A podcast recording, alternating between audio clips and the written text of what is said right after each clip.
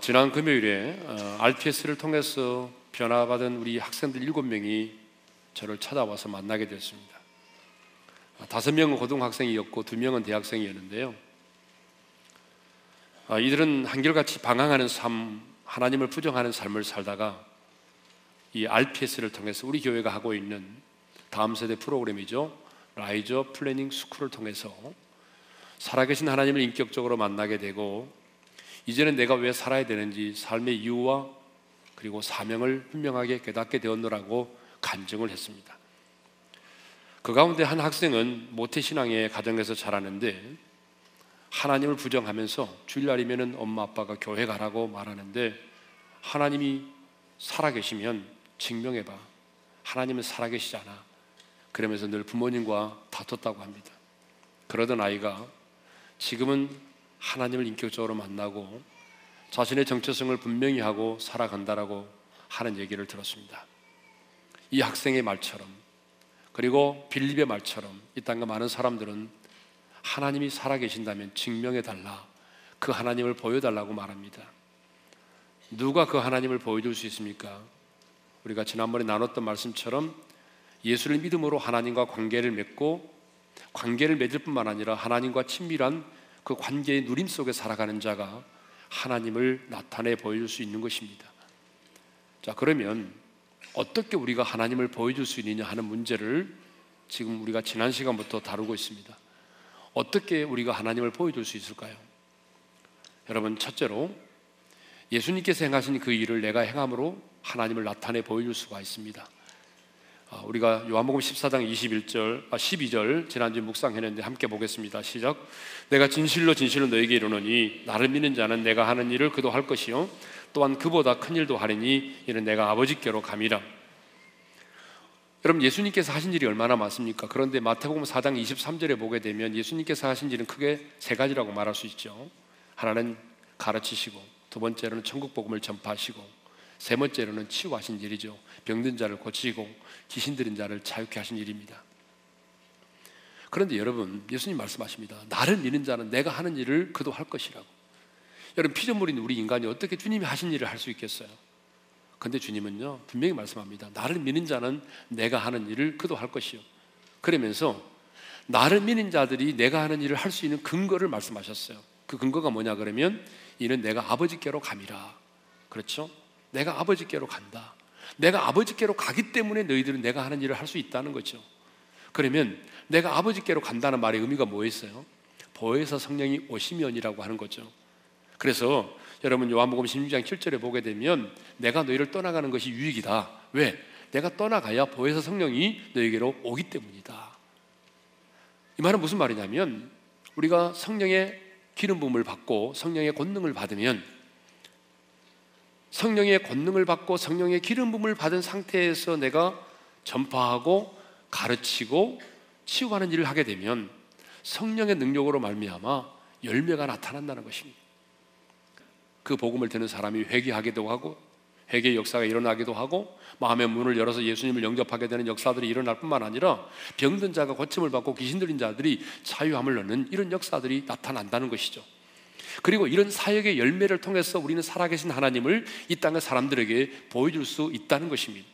자, 오늘은 어떻게 우리가 하나님을 보여줄 수 있는지에 대하여 계속해서 지난주에 이어서 우리가 말씀을 나누기로 했습니다. 자, 2번째로 우리는 기도의 응답을 통해서 살아계신 하나님을 나타내 보여줄 수 있습니다. 본문을 보게 되면 주님께서 말씀하십니다. 내 이름으로 구하면 내가 행하리라. 이 말씀을 반복적으로 하고 계세요. 13절 A절과 14절을 우리 한번 읽겠습니다. 시작. 너희가 내 이름으로 무엇을 구하든지 내가 행하리니. 14절. 내 이름으로 무엇이든지 내게 구하면 내가 행하리라. 주님은 지금 계속 반복적으로 우리에게 뭐라고 말씀하시냐면 내 이름으로 기도하면 내가 행하겠다, 내 이름으로 기도하면 내가 그 기도에 응답하겠다라고 말씀을 하십니다. 여러분, 이보다 더 분명한 약속이 어디 있겠어요? 여러분, 요한복음 16장 24절에도 주님은 동일한 말씀을 하십니다. 다 같이 읽겠습니다. 시작. 지금까지는 너희가 내 이름으로 아무것도 구하지 아니하였으나 구하라, 그리하면 받으리니 너희 기쁨이 충만하리라. 여러분, 예수님의 이름으로 기도하면 응답을 받게 된다는 거죠. 그래서 응답의 기쁨을 누리게 된다는 것입니다. 많은 경우에 여러분 기도해 보시면 아시겠지만 많은 경우에 기도의 응답은요 기쁨으로 임할 때가 많습니다. 기도할 때 여러분의 마음에 갑자기 이름 모를 기쁨이 임합니까?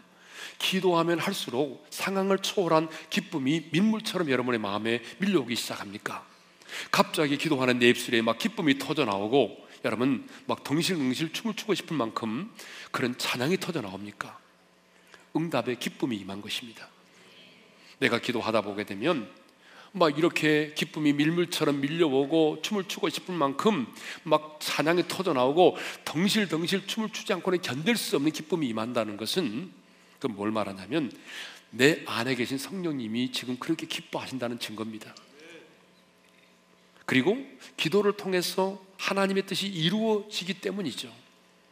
그러므로 여러분 기도의 기쁨은 기도 중의 기쁨은 내가 지금 기도하는 그 기도가 하나님 앞에 상달되었을 뿐만 아니라 응답되었다라고 하는 사인인 것입니다.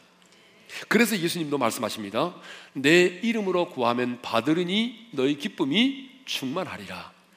그런데 여러분 어떤 경우에는요 아무리 기도를 해도 기쁨이 임하지 않아요. 어떤 문제를 놓고 기도를 하면 할수록 마음이 더 무거워지고 찹찹해지고 답답해지고 막 어때요? 한숨이 나와요. 여러분 이런 경우에는 내 안에 계신 성령께서 탄식하시고 근심하실 때 그런 일들이 많이 일어납니다. 그러므로 여러분 내가 기도하면 할수록 마음이 무거워지고 기도하면 할수록 답답해지고 기도하면 할수록 그 기도만 하면 할수록 한숨이 나오고 뭐 답답하면요 여러분 그 기도를 내려놓으셔야 돼요. 그리고 다시 원점으로부터 다시 한번 생각해 봐야 돼요. 많은 경우에 그런 기도는 하나님의 뜻과는 상관이 없는 아니 어쩌면 하나님의 뜻을 거스리는 그런 기도를 내가 하고 있을 때 그런 일들이 많이 일어납니다. 그래서 여러분 정말 우리가 주님의 뜻대로 기도하게 되면 기쁨이 임할 수밖에 없어요. 예. 그런데 왜 예수님은 나를 믿는 자는 내가 하는 일을 그도 할 것이요 라는 말씀 이후에 곧바로 기도에 관하여 말씀하셨냐는 것입니다. 자, 나를 믿는 자는 내가 하는 일을 그도 할 것이요 이는 내가 아버지께로 감이라. 아버지께로 간다는 말이 무슨 말이라고 그랬어요? 성령이 오시면 성령의 능력을 받아서 너희가 이런 일을 내가 하는 일을 하게 될 것이다. 그런데 이 말씀 이후에 곧바로 13절과 14절에 주님이 뭐라고 말씀하십니까? 기도에 관하여 말씀하신다는 거죠. 내 이름으로 구하면 내가 행하리라. 이렇게 반복해서 13절, 14절에 말씀하시는 이유가 뭐냐는 거죠. 그 이유는 기도할 때 성령께서 역사하시기 때문이라는 것입니다. 할렐루야. 여러분 성령님은 파워나 에너지가 아닙니다. 성령님은 폭군이 아닙니다. 성령님은 막무가내 식으로 역사하는 분이 아니십니다. 성령님은 인격을 가지신 삼위 하나님이십니다. 그렇기 때문에 우리가 그 성령님을 인정하고 성령님을 환영할 때에 여러분 성령님이 역사하십니다. 기도로서 성령님의 도우심을 구할 때에 성령님이 역사하시는 거예요. 여러분도 아마 그런 경험이 있겠지만 저도 이렇게 엘리베이터를 타잖아요. 그럼 엘리베이터를 타면 한참을 가는데 엘리베이터가 문이 열리질 않는 거예요. 왜 그럴까? 하고 보게 되면 제가 버튼을 누르지 않는 거예요. 아마 여러분도 그럴 때가 많을 거예요. 여러분 이게 뭘 말하냐 그러면요 아무리 우리가 좋은 초고속 엘리베이터를 타고 있을지라도 내가 그 안에서 버튼을 누르지 않으면 그 엘리베이터는 움직이지 않아요. 마찬가지입니다. 성령님이 우리 안에 와 계시고 성령님이 우리를 위해서 우리를 도와주기 위해서 모든 것을 다 준비하셨을지라도 내가 기도하지 않으면 성령님이 역사하실 수 없다는 거예요. 예? 그래서 여러분 성경을 보게 되면 성령님은 언제나 우리가 기도할 때 역사를 하셨습니다. 오순절 성령 강림의 사건도 사도행전 2장에 나오는 오순절 성령 강림의 사건도 주님이 약속을 하셨잖아요. 그러나 주님이 약속을 하셨지만 120명의 성도들이 모여서 전심으로 기도할 때에 성령께서 그곳에 임재하셨던 것입니다. 사도행전 4장 31절도 보게 되면 우리 다 같이 읽겠습니다. 시작. 빌기를 다음에 모인 곳이 진동하더니 무리가 다 성령이 충만하여 담대히 하나님의 말씀을 전하니라. 그러니까 성령님은 언제나 기도할 때에 역사를 하신다는 거죠. 자, 예수님은 분명히 내 이름으로 기도하면 내가 행하리라 말씀을 하셨습니다. 내 이름으로 구하면 받으리라고 말씀하셨어요. 이것을 보게 되면 여러분, 기도에 있어서 제일 중요한 게 뭐죠? 기도에 있어서 제일 중요한 게 뭐냐 그러면 예수님의 이름으로 기도하는 것입니다. 많은 사람들이 기도를 지성이면 감천이라는 식으로 이해를 하고 있어요. 그래서 가끔 이런 말 하잖아요. 정성이 부족해서 응답을 못 받았다고. 여러분, 이 지성이면 감천이다라고 하는 이 말은요, 기독교적인 용어가 아니에요. 우리 그리스도인들이 쓰면 안 됩니다. 이것은 저 팔공산에서 불공을 드리는 분들이 하는 거예요. 그분들은 늘 말하잖아요. 정성이 부족해서 그런다고. 그런데 여러분, 하나님이 우리의 기도를 들으시는 것은 여러분의 정성 때문에 들으신 것이 아닙니다. 여러분의 정성이 부족하기 때문에 하나님이 우리의 기도를 듣지 않으신 게 아니에요. 하나님이 우리의 기도를 들으시는 것은 우리의 정성의 문제를 뛰어넘어서 여러분 예수 그리스도의 이름 때문인 줄로 믿습니다. 예수님으로 기도할 예수님의 이름 때문에 하나님 우리 기도를 들으시는 거예요. 그러니까 기도는 아무나 하는 게 아니란 말이에요. 왜? 예수님의 이름으로 하는 것이기 때문에 여러분 아무나 하는 게 아니잖아요. 여러분, 누가 예수님의 이름으로 기도할 수 있어요? 예수를 믿음으로 하나님의 자녀된 권세를 가진 자가 예수님의 이름으로 나아가 기도하는 것이 기도잖아요. 그러니까 여러분, 기도는 아무나 하는 게 아닙니다. 그래서 성경은요, 주를 알지 못하는 것과 기도하지 않는 것을 동격으로 취급하고 있다는 거예요. 예레미야 10장 25절을 읽겠습니다. 다 같이 시작. 주를 알지 못하는 이방 사람들과 주의 이름으로 기도하지 아니하는 족속들에게 주의 분노를 부으소서. 여러분, 거기 보게 되면 주를 알지 못하는 이방인들과 주님의 이름으로 기도하지 않은 자들을 쌤쌤 동일하다는 거예요. 똑같다는 거예요. 그러니까 여러분, 이 세상의 사람들이 얼마나 기도를 많이 하는지 아세요? 지금 우리만 기도하는 게 아니에요. 안 믿는 사람도 열심히 기도하고 있어요 지금. 그런데 여러분, 우리가 주님의 이름으로 예수님의 이름으로 기도하지 않는다는 거 하는 것은 하나님을 알지 못하는 사람과 똑같은 사람이라는 거예요. 이 말을 다른 말로 말하면 반드시 기도를 하는 사람은 예수님의 이름으로 기도를 해야 되고, 하나님을 안다는 사람은, 하나님을 아는 자는 예수님의 이름으로 기도할 수밖에 없다는 거예요. 그래서 여러분, 주변을 보게 되면 누가 기도 생활을 많이 하던가요? 여러분, 신앙생활을 많이 한 사람이 많이 하던가요? 여러분, 그렇지 않아요. 교회에서 직분이 많다고 기도 생활 많이 하던가요? 아니에요. 기도를 통해서 하나님을 많이 경험한 사람이에요. 기도의 응답을 맛본 사람이에요. 여러분, 기도의 응답을 맛본 사람이 기도 많이 합니다. 예? 그러니까 아무리 교회 오래 다녀도 여러분, 기도의 응답을 경험을 많이 못한 사람들이 별로 기도 안 합니다. 예? 고기도 먹어본 사람이 잘 먹잖아요. 그런 것처럼 여러분, 기도도요, 기도를 통해서 하나님을 알고 응답을 경험한 사람이 기도를 많이 하게 되어 있습니다. 여러분, 저는 이제 전화를 받을 때 그 발신자의 이름이 적혀 있지 않으면, 뜨지 않으면 전화를 안 받아요. 왜냐 그러면 적어도 나와 어떤 가까운 관계에 있다고 한다면 내 핸드폰에 그 사람의 이름이 입력되어 있을 거 아니에요. 그러니까 입력이 되어 있지 않다는 것은 별로 가까운 관계가 아니라는 얘기잖아요. 여러분, 제가 발신자의 이름이 딱 뜰 때에 제가 그 전화를 받은 것처럼 우리 하나님도 이 땅에서 드려지는 수많은 사람들의 기도를 다 들으시는 것이 아니라 예수님의 이름으로 기도할 때만 주님이 그 기도를 들으신다는 얘기입니다.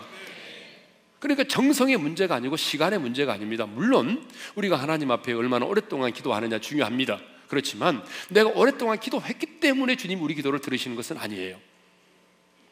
주님 우리 기도를 들으시는 것은 바로 예수님의 이름 때문입니다. 예수님의 이름으로 기도할 때에 하늘문이 열리는 것이고, 여러분, 예수님의 이름으로 기도할 때에 하늘의 천군 천사들이 동원되는 것입니다. 그러므로 예수님의 이름은 하늘의 문을 여는 패스워드와 같은 것이에요. 자, 그러면 이 예수님의 이름으로 기도한다고 할 때에 이 예수님의 이름으로 기도한다는 의미가 뭐냐는 거예요. 여러분, 예수님의 이름으로 기도한다고 하는 것은요, 이게 뭐냐 그러면 기도는 내가 하지만 이 기도의 청구자가 내가 아니라 바로 예수님이라는 걸 의미하는 것입니다. 우리가 회사에서 볼 때 뭐 재정을 신청할 때라든지 물품을 이렇게 청구할 때 보게 되면 청구자 이름을 쓰게 되어 있습니다. 누가 청구하는지, 여러분, 기도는 바로 그거예요. 예수님의 이름으로 기도한다는 것은 바로 그것입니다. 내가 지금 기도하지만 예수님의 이름으로 기도한다면 적어도 이것을 하나님 앞에, 하나님 이 사람 이 문제 이거 해결해 주십시오라고 청구하는 사람이 누구냐? 바로 주님이라는 거예요. 그렇기 때문에 여러분, 내가 예수님의 이름으로 기도한다는 것은 그 청구자가 주님이시기 때문에 청구자이신 주님이 동의할 수 있는 내용이어야 한다는 것입니다.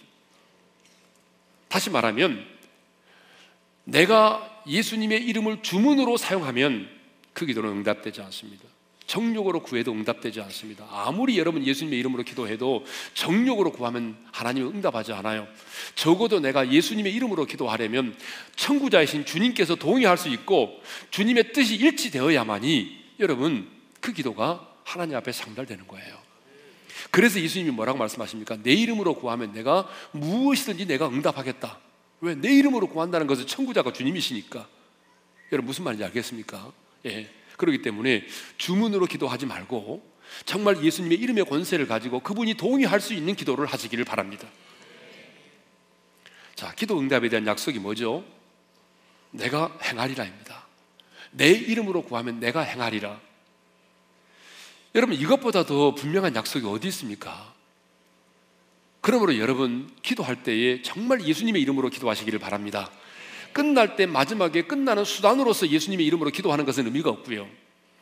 여러분, 어떤 한 기도 한 기도를 주님께 올릴 때마다 주님 말씀하셨지 않습니까? 내 이름으로 구하면 응답하시겠다고. 지금 이 시간 제가 주님의 이름으로 기도합니다. 내가 예수님의 이름에 명예를 걸고 기도합니다. 주님, 주님이 약속하신 그대로 응답해 주십시오. 여러분, 이렇게 여러분 예수님의 이름으로 꼭 기도하셔서 내가 행하리라고 하는 주님의 약속의 말씀대로 응답의 기쁨을 누리시기를 주님의 이름으로 축원합니다. 그런데 여기서 또 중요한 부분이 하나 있어요. 기도의 최종 목적이 뭐냐는 거예요. 여러분, 우리의 기도의 최종 목적은 하나님 아버지가 영광을 받으심에 있습니다. 여러분, 13절을 읽겠습니다. 다 같이 시작. 너희가 내 이름으로 무엇을 구하든지 내가 행하리니 이는 아버지로 하여금 아들로 말미암아 영광을 받으시게 하려 함이라. 여러분, 예수님이 분명히 말씀합니다. 너희가 내 이름으로 기도하면 내가 응답하겠다, 내가 행하겠다. 그런데 왜 예수님의 이름으로 기도할 때 주님이 응답하시는지에 대한 이유를 말씀하고 있습니다. 너희가 내 이름으로 기도하면 내가 왜 그 기도를 응답하는지 아니? 그 이유는 이는 아버지로 하여금 아들로 말미암아 영광을 받으시게 하려 함이라는 것입니다. 여러분, 예수님께서 우리의 기도에 응답하시는 가장 결정적인 이유는 그 기도의 응답을 통해서 하나님 아버지가 아들로 말미암아 영광을 받으시기 위함이라는 거예요. 여러분, 기도의 최종 목적은 응답 그 자체에 있지 않습니다. 여러분, 우리는 기도의 응답의 최종 목적을 어디에 두냐면, 기도의 최종 목적을 어디에 두죠? 응답 그 자체예요. 어떻게 하면 응답받을까? 어떻게 하면 문제 해결받을까? 여러분, 이것이 우리의 기도의 최종 목적이 될 때가 얼마나 많아요. 근데 주님은 말씀합니다. 그게 아니야. 우리의 기도의 최종 목적은 하나님 아버지가 영광을 받으심에 있습니다. 근데 주님 말씀하셨어요. 너희가 내 이름으로 구하면 내가 행하리라. 이는 아버지로 말미암아 아버지께서 아들로 말미암아 영광을 받으시게 하려 함이라. 저는 이 말씀을 묵상하면서 너무 감동이 됐어요. 왜냐하면 여러분, 우리가 기도할 때마다 내가 원하는 것보다도 내가 바라는 것 이상으로 우리 주님이 여러분의 기도에 응답해 주기를 더 원하신다는 것입니다. 내가 원하는 것 이상으로 주님이 우리 기도에 응답해 주기를 더 원하신다는 거예요. 왜? 여러분, 우리가 예수님의 이름으로 기도해서 그 기도가 응답되면 누가 영광을 받으신다는 거예요? 아들로 말미암아 하나님 아버지가 영광을 받으신다는 거예요. 그러니 여러분, 우리 주님께서 여러분 예수님의 이름으로 기도할 때 여러분의 기도에 얼마나 응답해 주기를 원하겠어요.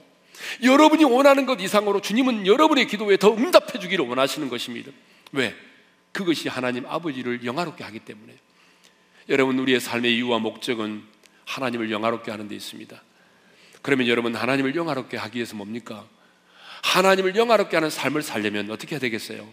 기도해야 됩니다. 여러분, 예수님의 이름으로 기도하셔서 주님께서 행하시는 그 응답을 통하여 하나님 아버지께 영광을 돌려드리기를 주님의 이름으로 축원합니다.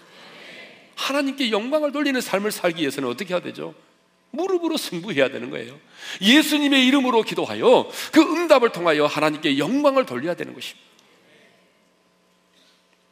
자, 이제 세 번째로 우리는 어떻게 하나님을 보여줄 수 있는가? 주님을 진정으로 사랑함으로 하나님을 나타내 보여줄 수가 있는 것입니다. 여러분, 요한복음 14장 21절을 읽겠습니다. 시작. 나의 계명을 지키는 자라에 나를 사랑하는 자니 나를 사랑하는 자는 내 아버지께 사랑을 받을 것이요 나도 그를 사랑하여 그에게 나를 나타내리라. 여러분, 우리가 주님을 진정으로 사랑할 때 어떤 일이 일어난다고 말합니까? 하나님 아버지가 그를 사랑하고 주님도 그를 사랑하여 그에게 나를 나타내겠다고 말씀하십니다. 그렇다면 여러분, 예수님을 진정으로 사랑한다는 게 뭐죠? 여러분, 예수님을 진정으로 사랑한다는 것은 주님이 말씀하십니다. 나의 계명을 지키는 자다. 다시 말하면 예수님이 말씀하신 계명을 말씀을 지켜 행하는 것이 곧 예수님을 사랑하는 거라는 거예요. 그래서 여러분 21절부터 15절, 23절, 24절에 똑같은 말씀을 하고 있는데 우리 한번 좀 빠른 속도로 읽겠습니다. 시작. 나의 계명을 지키는 자라야 나를 사랑하는 자니. 15절. 너희가 나를 사랑하면 나의 계명을 지키리라. 23절. 사람이 나를 사랑하면 내 말을 지키리니. 24절. 나를 사랑하지 아니하는 자는 내 말을 지키지 아니하나니. 하나님을 사랑하는 것은 뭐라고 말합니까? 그분의 계명을 지켜 행하는 것이라는 것입니다. 그러니까 여러분, 내가 하나님의 말씀을 지켜 행하는 것이 내가 그 주님을 마음을 다하여 성품을 다하여 사랑하는 것이 되는 겁니다. 주님을 진정으로 사랑하면 그의 계명이 속박이 되지 않습니다. 여러분, 내가 누군가를 사랑하면 그를 위한 헌신이 속박이 아닌 것처럼 내가 정말 주님을 사랑하게 되면 주님이 내게 말씀하신 것이 부담이 아닙니다. 부모를 공경하라. 10의 1조를 드려라. 주님의 몸된 교회를 사랑해라. 선한 일을 행하라. 항상 기도해라. 범사에 감사해라. 뭐 이런 부분들이 부담으로 다가오지 않은 거야. 여러분, 어느 날에 하나님의 말씀이 여러분의 삶에 부담으로 다가오고 무거운 짐으로 다가온다면요, 하나님과 여러분 사이에 저바다가 생긴 거예요. 이전보다 하나님 여러분 사랑하지 않기 때문에 그래요. 정말 하나님을 사랑하면요, 주님이 내게 말씀하신 그 계명들이요 무거운 짐이 아니에요. 다윗이 말하고 있잖아요. 여러분, 시편 40편 8절에 다윗이 이렇게 말합니다. 다 같이 읽습니다. 시작. 나의 하나님이여, 내가 주의 뜻 행하기를 즐기오니 주의 법이여 나의 심중에 있나이다. 하나님을 사랑했던 다윗은 이렇게 말합니다. 내가 주의 뜻 행하기를 어떻게 한다고요? 주의 뜻 행하기를 즐긴다고 말합니다. 즐겁다는 거예요. 주님의 말씀대로 사는 게 너무 즐겁다는 거예요. 왜? 내가 주님을 사랑하니까. 내가 주님을 사랑하기 때문에 주님이 말씀하신 것을 지켜 행하는 것이 너무 기쁘고 즐겁다는 거예요. 여러분, 하나님을 사랑하는 것은 말이 아닙니다. 입술로만 내가 주님을 사랑한다고 말하고, 여러분, 온 마음 다해 내가 주님을 사랑합니다 찬양만 하고, 여러분, 삶에는 주님에 대한 계명을 지키지 않아요. 청년들 보게 되면 온 마음 다해 주님 사랑합니다 해놓고 제지로 가요. 그건 주님 사랑하는 게 아닙니다. 아무리 입술로 뭐 여러분 주님 사랑합니다라고 고백해놓고 나고, 여러분, 주님의 말씀을 지켜 행하지 않으면 주님을 사랑하는 것이 아니에요. 지난 목요일 하늘카페의 아름다운 이야기에 아유 레디 영화를 만든 호웅 감독이 출연했습니다. 이 영화는 북한의 지하교회 성도들의 이야기를 다룬 다큐 영화인데요, 이 감독님이 이런 말을 했어요. 자신이 북한의 지하교회 성도를 만나서 인터뷰를 한 적이 있는데 그들이 이런 말을 했다는 것입니다. 여러분, 고난의 행군 때, 그러니까 북한의 고난의 행군 시절이 있었지 않습니까? 뭐 뉴스를 보게 되면 300만이 죽었다 그런 얘기도 있는데 정말 많은 사람들이 굶어 죽었어요. 그런데 그 고난의 행군 시절에도 북한의 지하교회 성도들은 한 사람도 굶어 죽지 않았다는 거예요. 그래서 무슨 하늘에서 신령한 만나가 내렸나? 그런데 그게 아니고 얘기를 듣자 하니까 자기들은요, 어떤 먹을 것이 생기면 자기만 먹고 살겠다고 그걸 보고 자기만 보관한 게 아니라 그 먹을 것이 생기면 여러분 지하교회 성도들과 함께 나눠서 먹었다는 거예요. 여러분, 북한의 지하교회 성도들은요, 인간의 혈육의 정을 뛰어넘는 그런 끈끈한 관계를 맺고 있습니다. 여러분, 우리가 상상할 수 없는, 정말 성도라고 말할 때에 그리스도의 피로 맺어진 그들은요, 누구도 뗄 수 없는 그렇게 친밀한 사귐 가운데 있다는 거예요. 초대교회 성도들처럼. 얼마 전 국민일보 이태현 기자가 쓴 글을 읽으면서 정말 감동을 받았는데요, 중동에 있는 한 무슬림 지역에서 10년째 선교사로 사역하고 있는 한 선교사님에 관한 얘기였습니다. 계속되는 폭탄 테러로 인해서 피비린내 나는 것이 어떤 것인지를 실감하며 10년째 머물고 있다고 합니다. 여러분 주변의 사람들이 갑자기 폭탄 테러로 세상을 떠나니까 이분들에게는요 며칠 후에 만납시다라고 하는 약속이 없다는 거예요. 왜냐하면 오늘이 마지막일 수 있기 때문에 며칠 후에 만납시다라고 하는 약속은 지켜지지 않을 수 있다는 거예요. 너무나 힘들어서 그것을 떠나고 싶었고 또 정부에서도 여러 차례 철수할 것을 공고했지만 그 지역을 떠날 수 없었던 이유는 수년 동안 함께했던 그 아이들이 자기에게 찾아와서 간절한 눈으로 당신을 여기 남게 하기 위해 우리가 무엇을 해야 합니까?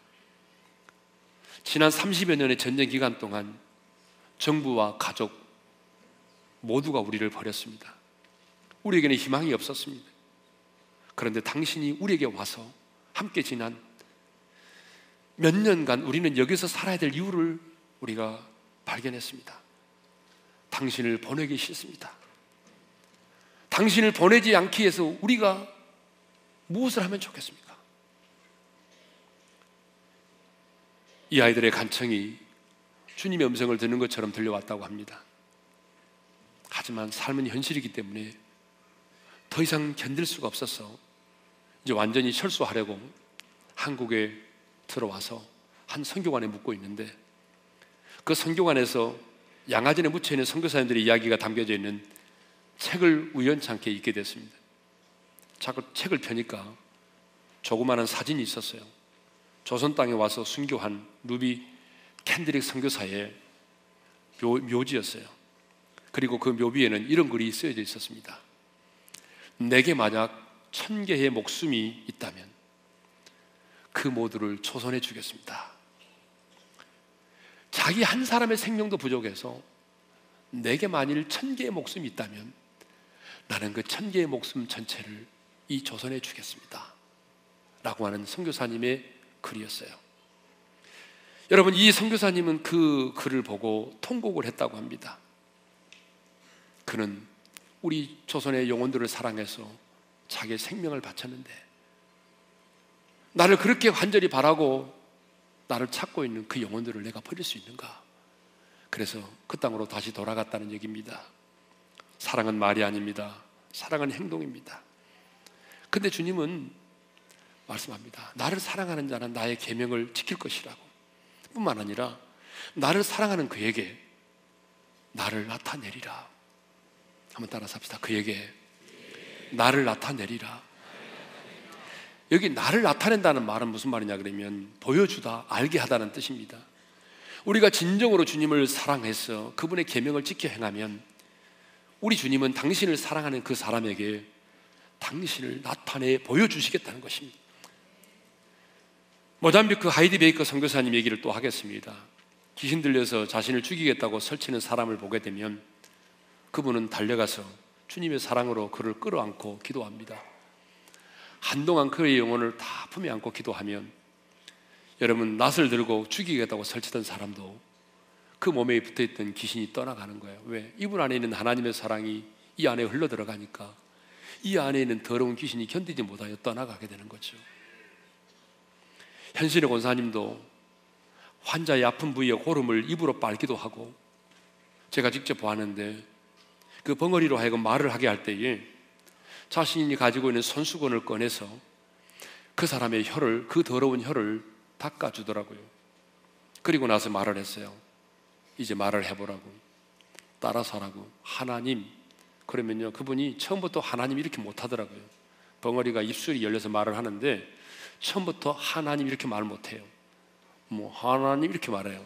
그러면 다시 혀를 꺼내서 자기의 손수건으로 그 혀를 잘 닦아줘요.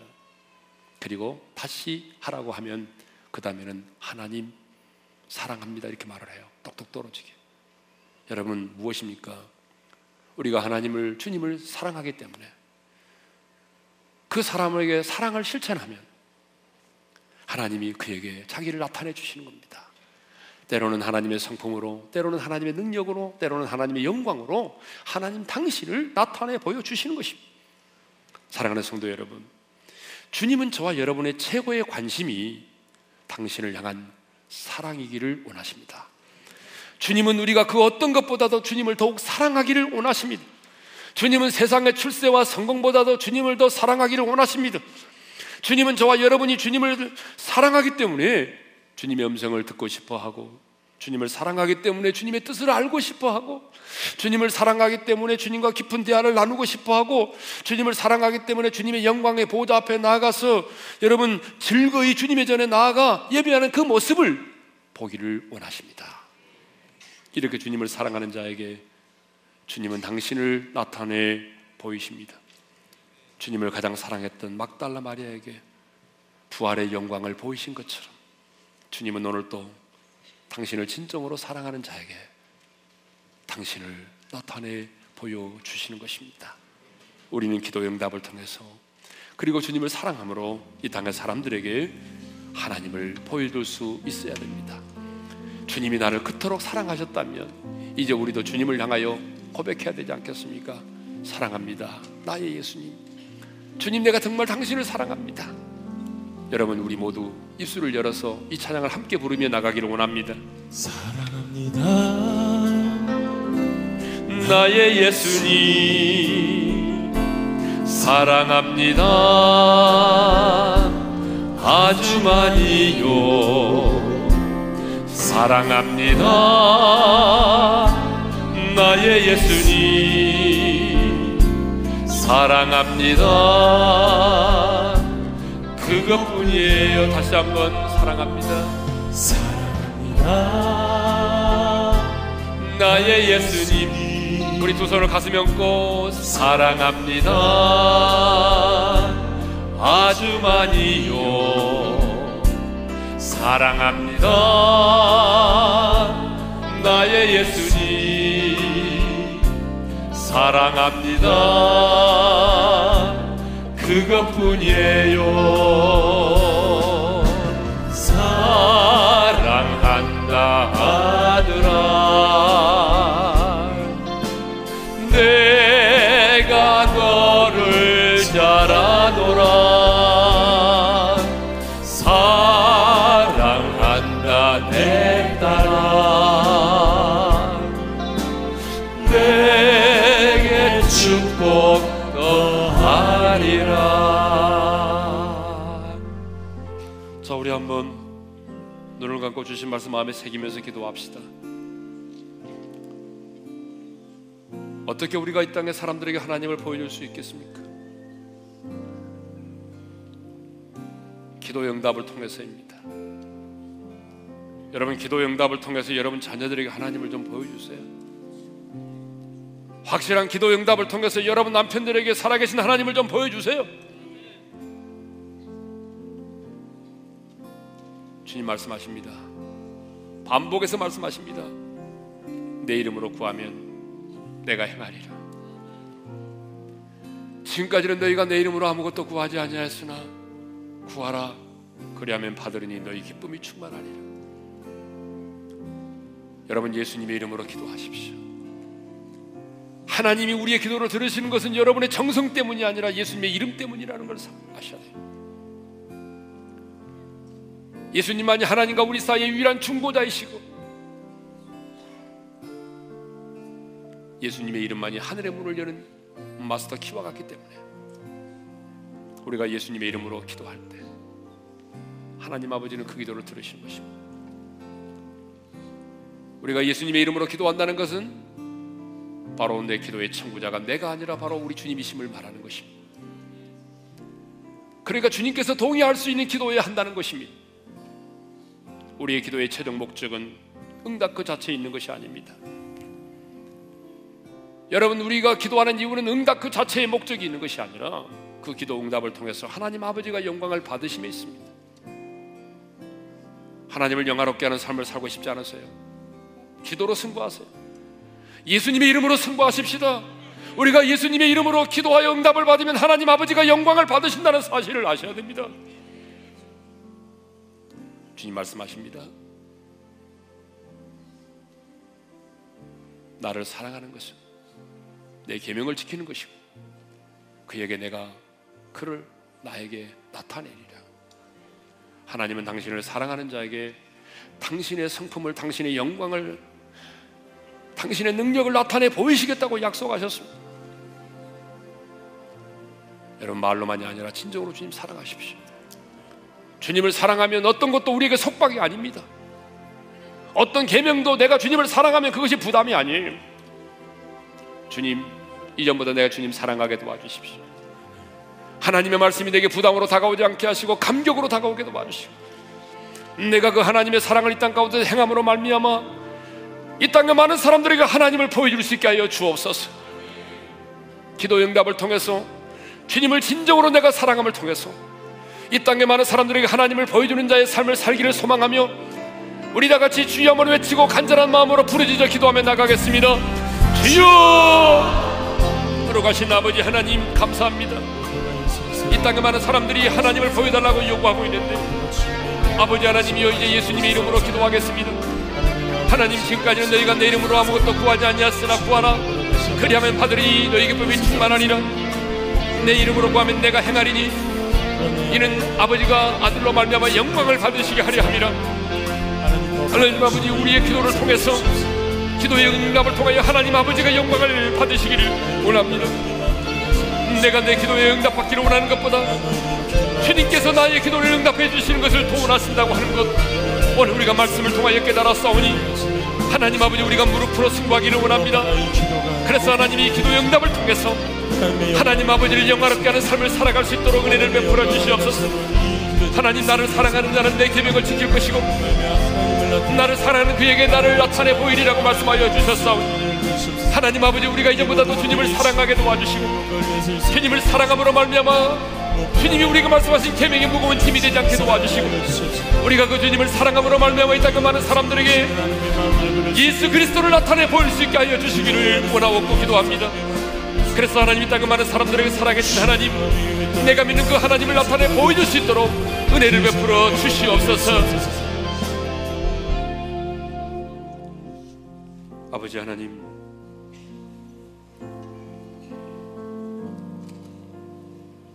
주님의 이름으로 기도하겠습니다.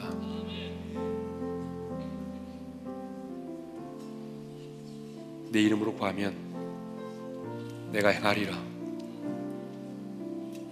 너희 기쁨이 충만하리라. 아버지가 아들을 인하여 영광을 받으시리라. 주님, 이 말씀이 좀 마음에, 평생 사는 날 동안 우리 마음에 새겨지게 도와주십시오. 그래서 여러분, 예수님의 이름으로 기도해서 주님이 행하시는 일을 보게 하시고 그 기도의 응답을 통해서 우리 하나님 아버지를 영화롭게 하는 삶을 살아가게 하여 주옵소서. 주님을 진정으로 더 사랑하게 도와주십시오. 주님을 사랑하기에 말씀이 부담으로 다가오는 것이 아니라 감동과 감격으로 다가오게 도와주시고, 내가 주님을 사랑하기 때문에 또 다른 사람들을 내가 사랑할 수 있게 도와주셨어. 그 사람들에게 살아계신 하나님을 나타내 보여줄 수 있게 하여 주옵소서. 이제는 우리 주 예수 그리스도의 은혜와 하나님 아버지의 영원한 그 사랑하심과 성령님의 감동하심과 교통하심과 축복하심, 기도의 응답을 통해서 아니 주님을 진정으로 사랑함으로 이 땅에 많은 사람들에게 살아계신 하나님을 나타내 보여주기를 원하는 모든 우리 오륜의 지체들 위해 이제로부터 영원토록 함께 하시기를 축원하옵나이다. 아멘.